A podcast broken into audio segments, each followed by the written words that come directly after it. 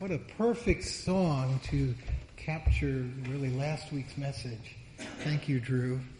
As we've been looking at the Lord's Prayer and we looked at the words, Our Father.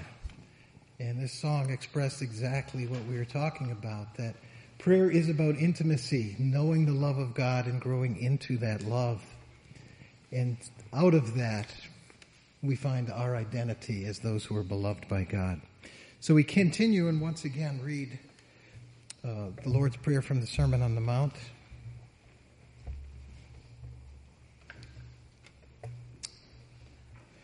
I pick up in verse 5 of chapter 6.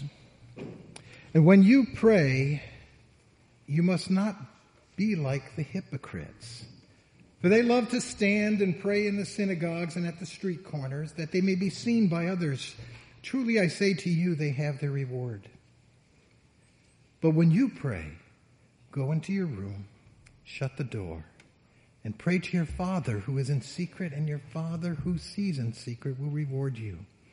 And you pray, do not heap up empty phrases as the Gentiles do, for they think that they will be heard for their many words. Do not be like them. For your Father knows what you need before you ask. Pray then like this. Our Father in heaven, hallowed be your name. Your kingdom come, your will be done on earth as it is in heaven. Give us this day our daily bread. Forgive us our debts as we have also forgiven our debtors. Lead us not into temptation, but deliver us from evil. This is the word of the Lord. How great are your prayers? We're looking at a great prayer a prayer that captures the essence of what prayer is about, encompasses the grand themes of prayer, and is a model for us how to pray. Understanding the context helps us understand the prayer a little more. It appears in Matthew and in Luke. I read the Matthew passage. In Luke, it opens in this way. Now Jesus was praying in a certain place, and when he had finished, one of his disciples said to him, Lord, teach us to pray as John taught his disciples. So we see first that Jesus' prayer life was so rich and so vast that the disciples realized prayer is critical. If it's critical to the Son of God, how much more so is it critical to us? And so they say, teach us to pray. But notice that last phrase. As John taught his disciples. Now, why does Luke include this?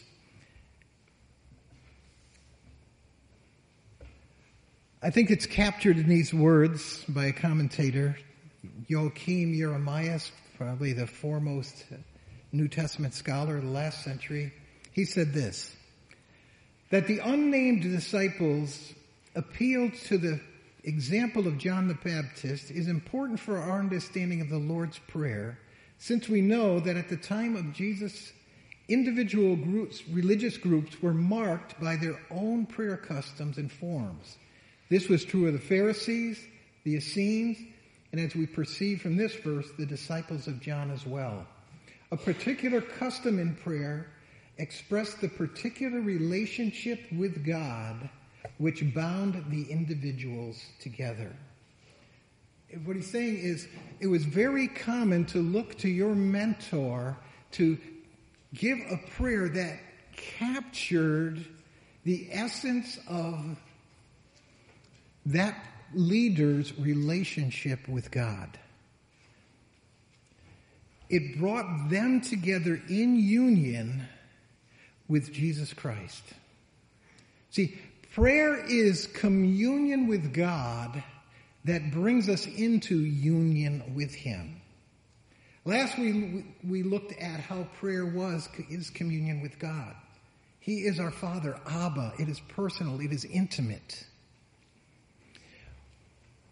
In July, we're going to look at how this prayer shows that we are brought into union with God. Today we're going to see how it brings us into union with God's glory. In two weeks we're going to see how it brings us into union with God's understanding of us. And the last week in July, into union with God about the way we should live. Prayer is communion with God that brings us into union with God. Those are great prayers. Our Father, may your Spirit use these words today to bring us into union with Jesus Christ, to help us feel the intimacy with you that, that we sang about, and to capture your vision for this world, your purpose for this world, which we just sang about, in your kingdom come. Lord, make these truths real to us today, that they might guide our lives. In Christ we pray. Amen. A few years ago, when I was teaching a class on worship at uh, Westgate Christian Academy, I was using honoring an individual as an example. So I, I brought a trophy of my son Stephen, and I started to explain why he won that trophy, and I was praising him for his various accomplishments likening it to what we should do in worship. It's like giving a trophy to God and praising God for who He is and His various works. And one boy interrupted and said, You're bragging, and Christians shouldn't brag. yes, I was bragging. I used the opportunity to, to really exalt my son Stephen because I love him. And I wanted people to value him the way I value him.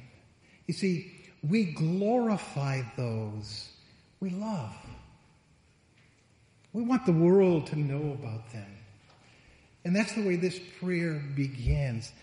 We've talked about the intimacy with God. Now we move to union with God in His glory. Because if we love God, we will want to glorify Him. And the three requests that we're looking at this morning are all different features of glorifying God. Hallowed be your name.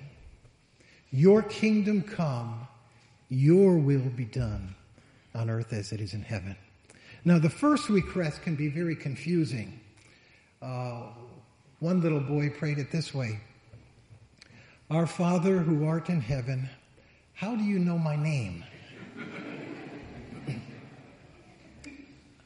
I've been just as confused until I, I started studying this word. What it means is to hold up God's name as holy, as separate, as above everything else. To give the honor to God and the glory to God that He is due.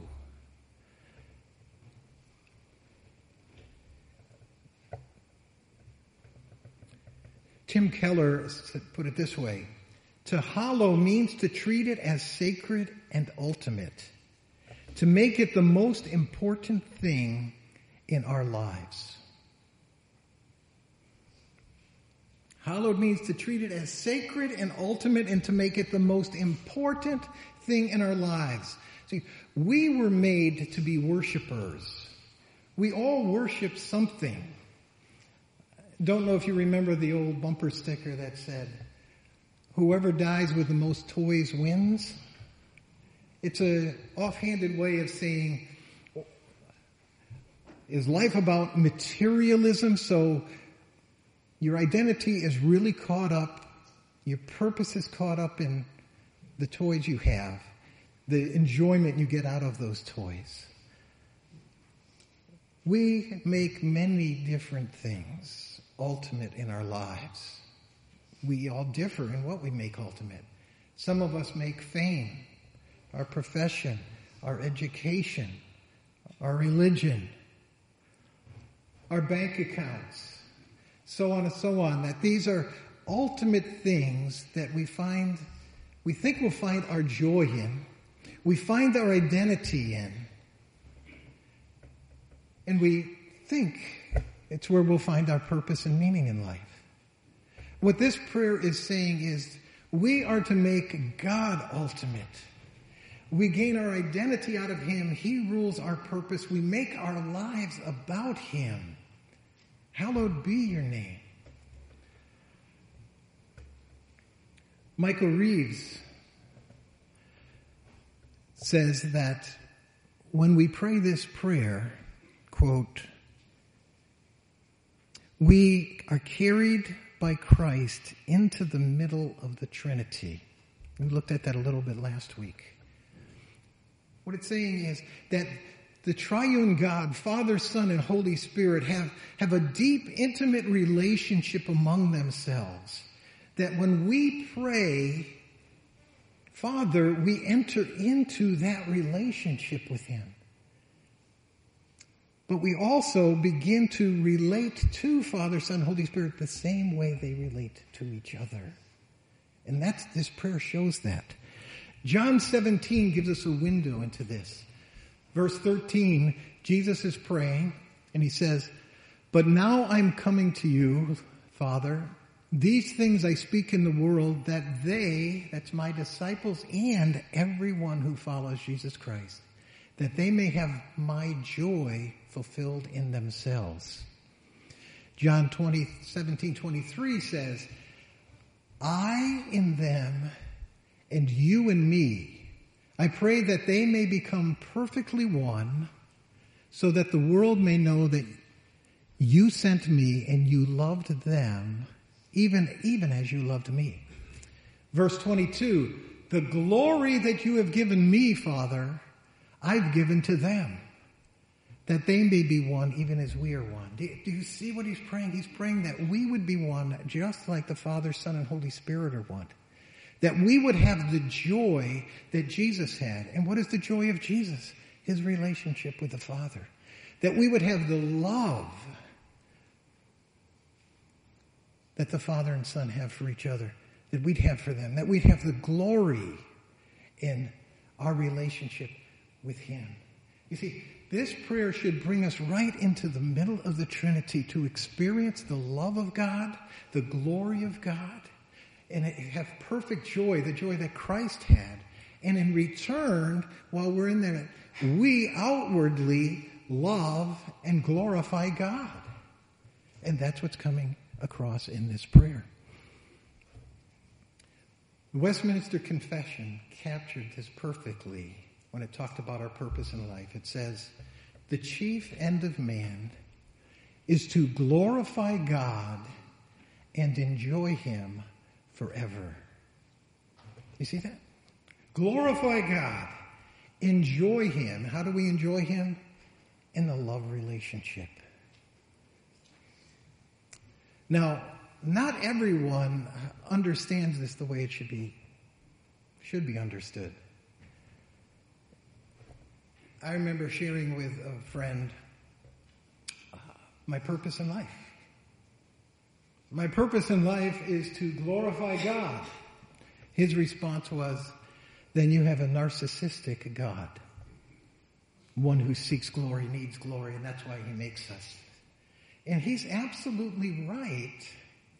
If God is one who is seeking glory, who is jealous for glory, who, who needs glory from us, but our God doesn't need that glory.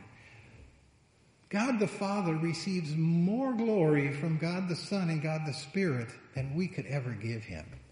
He's complete, he's full, he's overflowing. So, why does he want us to glorify him? Because that's the way we are going to be fulfilled in life. Because we are meant to love and glorify God, and that's where we receive joy in life. Think of a child being disrespectful to a parent, and the parent says, chastises that child for, for being disrespectful. You should be respecting me. Now, is the parent chastising the child because, oh, I need to be honored. I need to be respected. Oh, child, don't you know I am so worthy? No. The parent is saying, this is what's good for you. This is the way we live within the family. the father and mother are the authorities. We are the teachers. We are the ones who are guiding your life. And if your life is going to be, go right, you need to respect us. It's the same with God. For us to live the way life was meant to be, it's, it's to respect God. You sports fans, what did you feel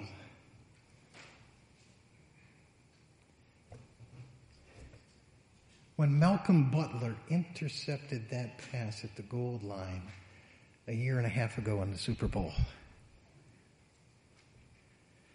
I mean, if you're a fan of the Patriots, you were jumping up and down in circles and screaming like a little girl.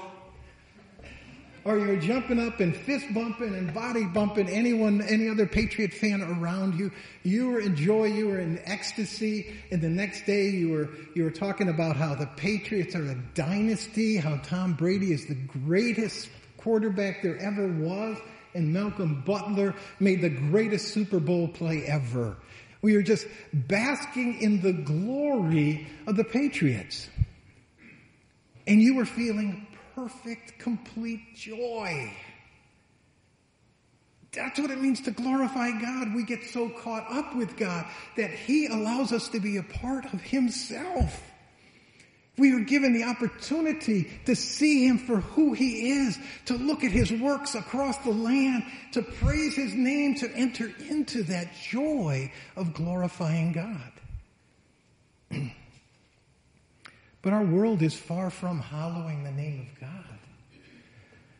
Instead of, of searching out that God to know Him so that we could honor Him in the way He should be honored, we're reinventing God to be like we want Him to be.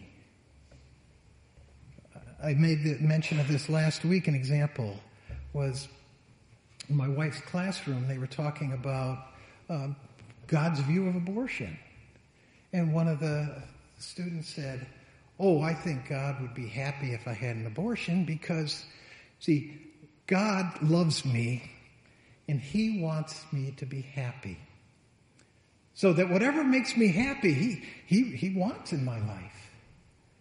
Now, this student didn't go search the scriptures to know God, to know what God said. They made it up.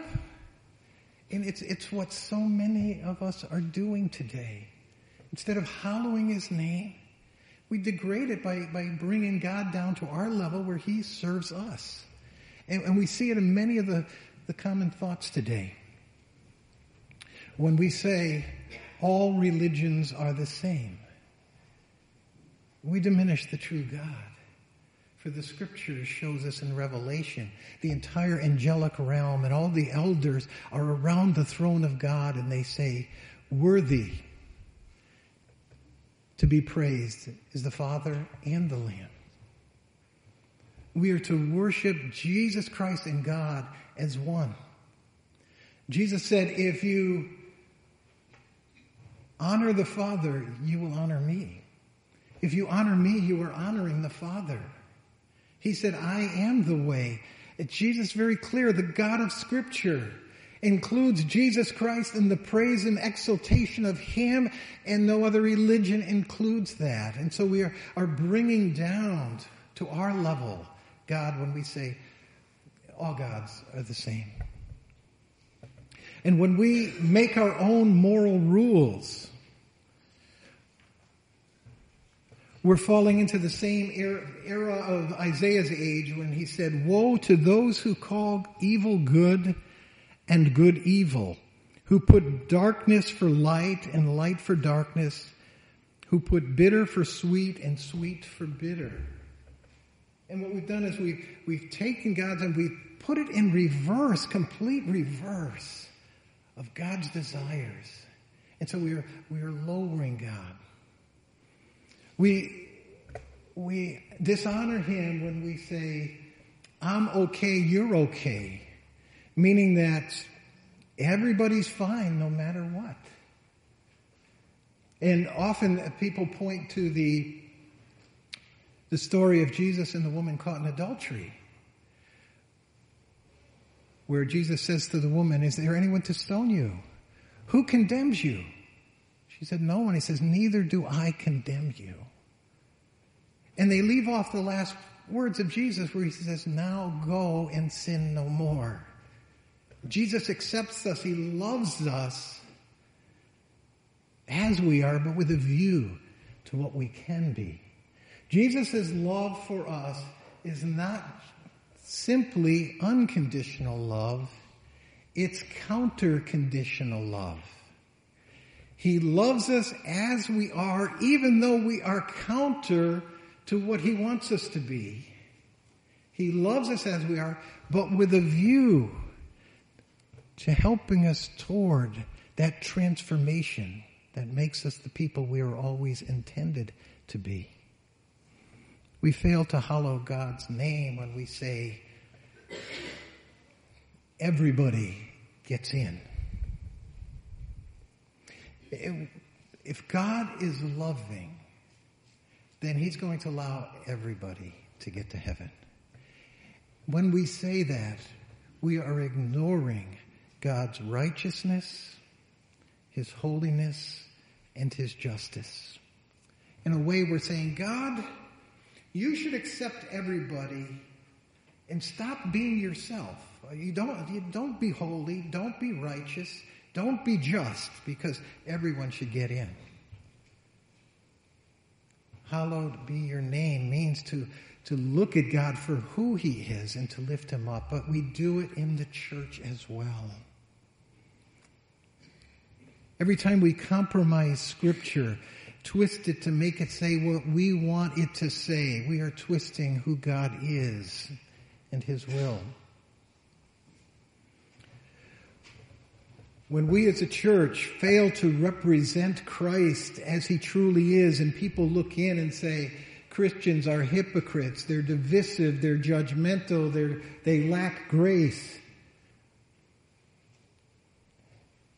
Every time we make the Christian life about ourselves instead of God, we are not hallowing God's name.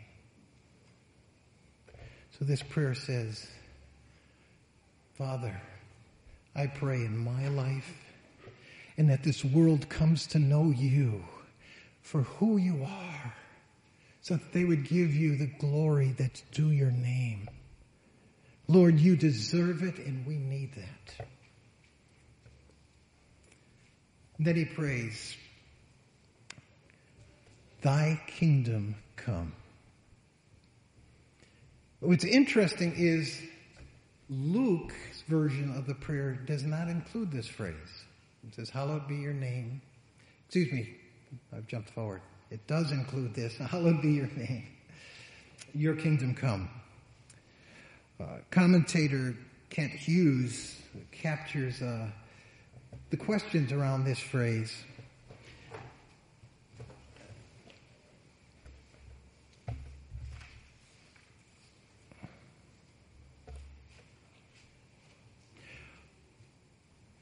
Over the years, conflicting interpretations have been given to the meaning of your kingdom come.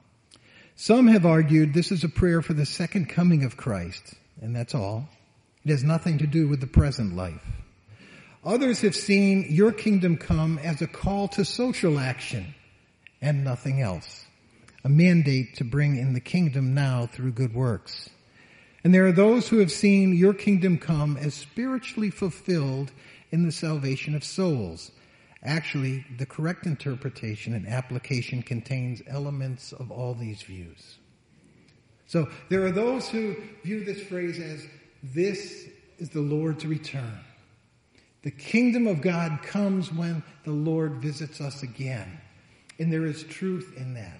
We are praying to that end.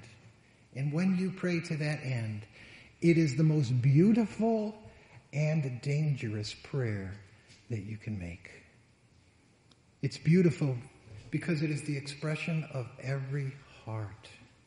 Our world is broken. Every newscast seems to bring another aspect of the brokenness in our world. The slaughtering of police officers, the racism in the country, the terrorism, the human trafficking, And then there's the bitterness in our own relationships, the hurts, the pain. Our world is broken. And when Jesus returns, he fixes everything that is broken. He brings us back to the paradise that our hearts long for, the paradise for which we were meant to live.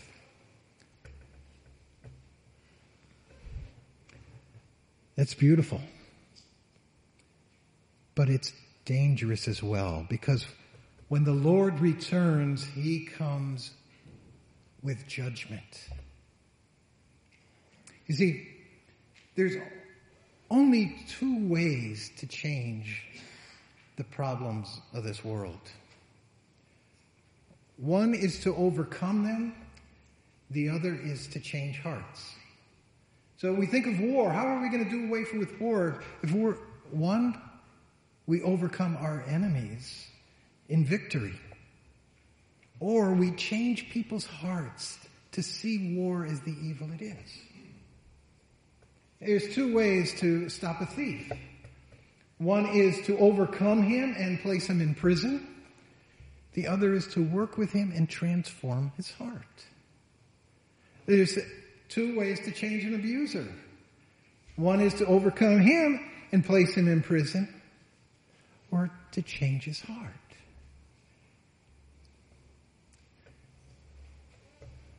Jesus wants to change our hearts and change this world. But we've been at it for a few millennia and it isn't happening. Jesus is giving us more time. We know the outcome is the world's not going to accept him. If hearts aren't changed, then the Lord has to bring justice. It's the only way he can make the world right. It's a beautiful prayer. It's a dangerous prayer. And yes, as an aspect of the kingdom of God is when hearts are changed and they work against injustices. When hearts are changed and they share the gospel of Jesus Christ to bring peace and hope to those around them. This is, Jesus said, the kingdom is among you. It's, it's now here.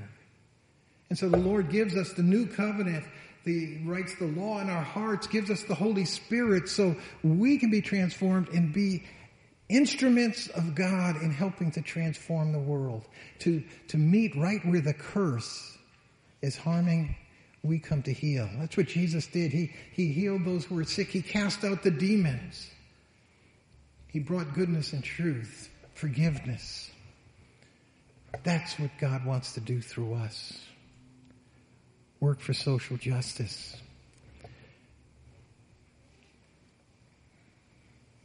Kent Hughes captures this again. He says, virtually all the great social reforms in history had their roots in kingdom living. The abolition of slavery came through the kingdom living of such Christians as William Wilberforce. Prison reform came from the kingdom living of Elizabeth Fry. Great advances in compassion and medical care came through Florence Nightingale.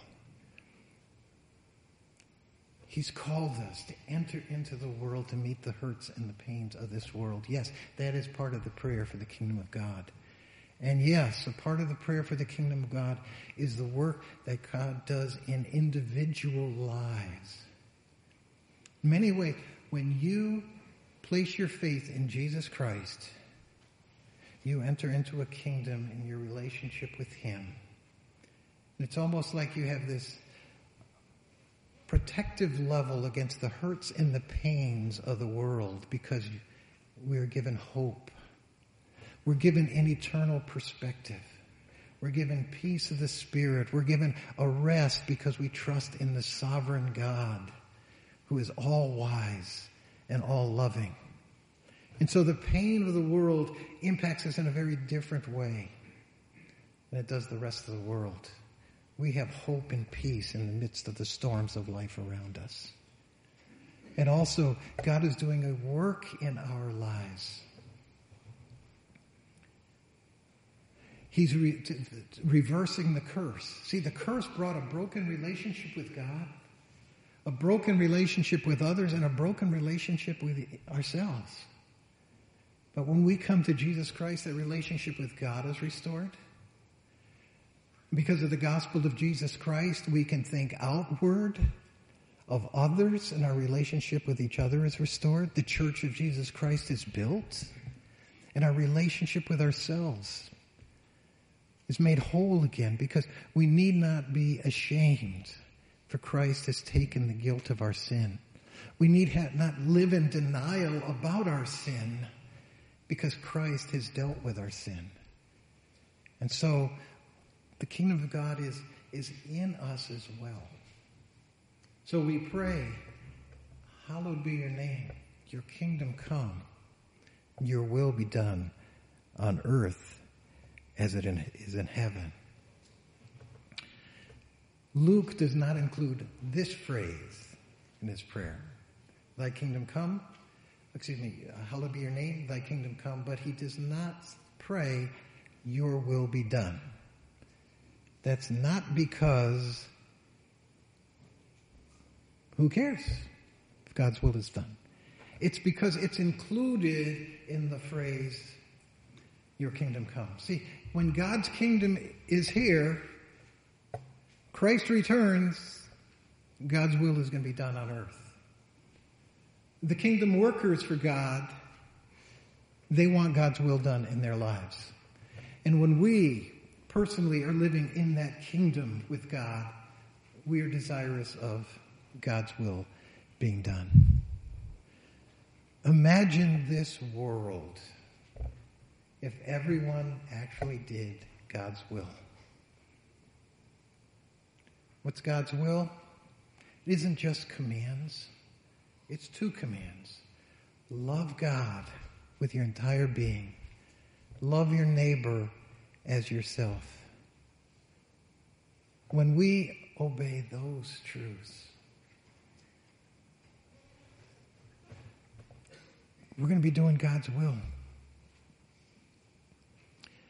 We can't simply do the acts of obedience without the heart of obedience because Christ wants that first and foremost.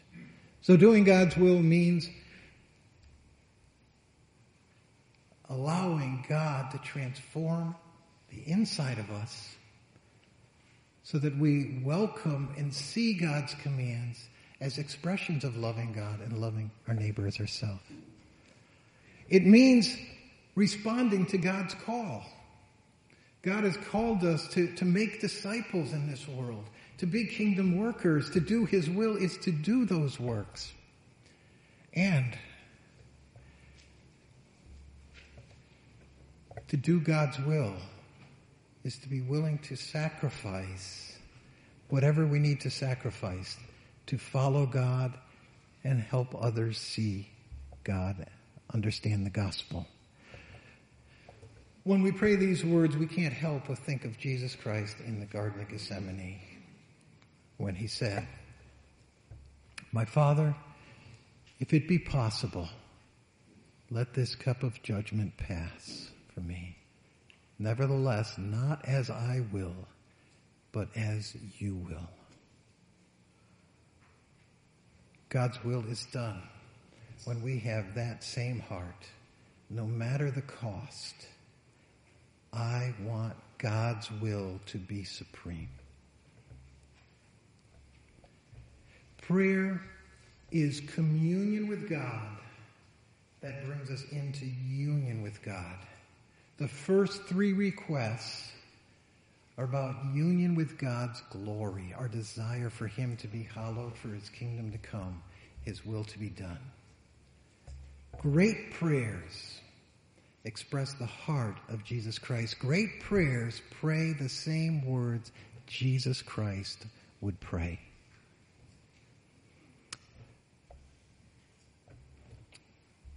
Mark Twain wrote The Prince and the Pauper. And if you know the story at all, there's a prince and a pauper who look identical. The pauper longs to live like the prince. The prince is tired of living like a prince, and he longs to live like the, to have some freedom like the pauper. And so they meet, they become friends, and they decide they're going to trade places. And so they each have their adventures. But while they're apart, the king dies. And now they need to crown the prince king. The pauper doesn't want that because he doesn't have a clue how to rule the country. The prince realizes the pauper doesn't have a clue how to run the country, so he rushes back. Now there's, there's a cabinet member who has figured it out and he realizes if the pauper becomes king, he can control him. And so he's made this demand that if this, the, the real prince who comes back, he says, you're not the real prince until you can show us where the great seal is. That seal that, that stamps the king's business. He can't find it.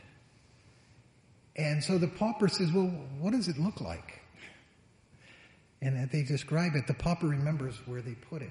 And so he gives clues to the prince of where it is. It's in a suit of armor. They go find it. The prince now is confirmed as king because he was able to produce the royal seal. But they then ask the pauper, he said, well, if, if you knew where this was all along, why didn't you produce it when we needed it? He said, I, I didn't know what it was. He said, what, what do you think it was? He said, well, I used it to crack nuts. Are our prayers great? Are we cracking nuts with our prayers? Or do we see, see prayer as the seal of God's work? That we are praying kingdom prayers, great prayers. Our Father, be our guide. Do teach us to pray. Bring us into intimacy with you, closeness. May we understand fully what it means to say Abba, Father, when we pray. And Lord, bring our hearts and our lives into union with you, that we would use those prayers to stamp out your glory. Amen.